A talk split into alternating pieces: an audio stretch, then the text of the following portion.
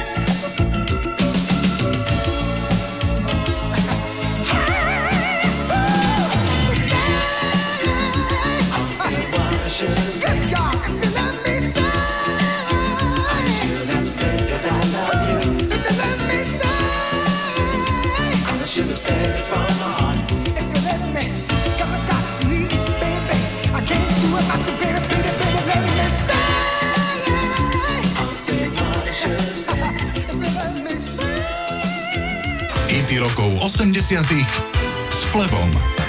Pier Luigi Giombini je talianský skladateľ a hudobný producent. Narodil sa v hudobníckej rodine. Jeho otec Marcello Giombini bol skladateľom filmovej hudby a zaujímal sa aj o elektronickú hudbu. Jeho starý otec bol profesor hudby, ktorý sa špecializoval na hoboj a hral aj v orchestroch. Preto aj Pier Luigi Giombini sa už v ranom veku zoznámil s klasikou a pokračoval v štúdiu klavíra a kompozície na konzervatóriu. Začiatkom 80 rokov však využil svoje vedomosti a nesporný talent a podpísal sa pod dva spektakulárne hity, ktoré celkom prekročili hranice rodného Talianska. Išlo o titul I Like Chopin a Dolce Vita. Ten prvý naspieval Gazebo a ten druhý single Sladký život alebo Dolce Vita naspieval málo známy pôvodne rokový spevák Ryan Paris. Text pesničky však napísal Gazebo. Išlo o nesmierne úspešný letný hit roku 1983. Takto znie Dolce Vita a Ryan Paris. We are walking like in a Dolce Vita. This time we got it right. like in a Dolce Vita. Mm, gonna dream tonight. We're dancing like in a Dolce Vita. With lights and music on. Our love is made in the Dolce Vita. Nobody else than you.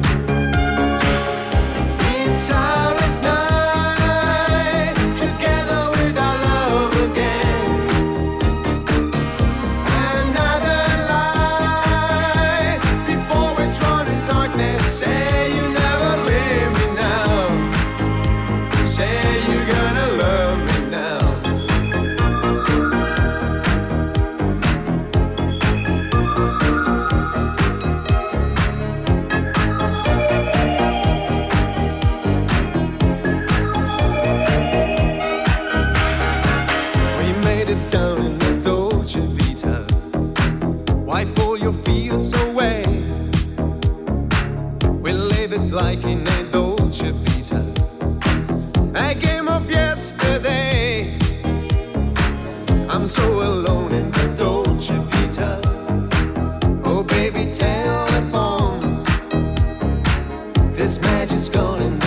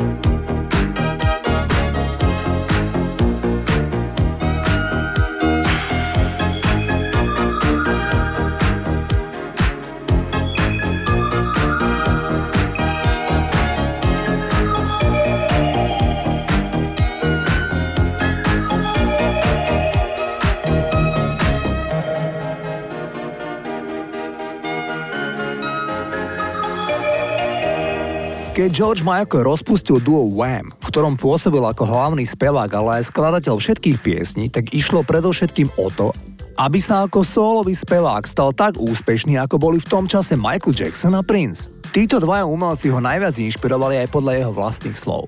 Zahrám vám najúspešnejší single roku 1988 v Amerike a síce single Fate. Pritom táto pieseň pôvodne vôbec nemala byť vydaná ako single. Keď ju George Michael nahrával na album, tak išlo iba o akúsi výplň LP platne. Pieseň nemala ani dve minúty. George Michael si ju však obľúbil a tesne pred vydaním albumu na ňu pridal gitarové solo v štýle hudby 50 rokov a skladbu vydal ako single. Išlo o nevýdalý hit a nie len spomínanej Amerike. Následne 9 mesiacov roku 1988 bol George Michael na turné s albumom Fate. Počas prvých 5 mesiacov konzultoval Michael s 8 lekármi v rôznych krajinách bolesť hrdla, čo spôsobilo zrušenie niektorých koncertov. Nakoniec mu v Londýne diagnostikovali cystu v krku. V náročnom programe si dal pauzu, aby sa zotavil. George Michael musel zrušiť niekoľko koncertov najmä v Nemecku a v Holandsku, ale inak odohral koncerty v 16 krajinách. Choreografkou turné bola Paula Abdul. Poďme si zahrať spomínaný hit s názvom Fate. Toto je George Michael. Well,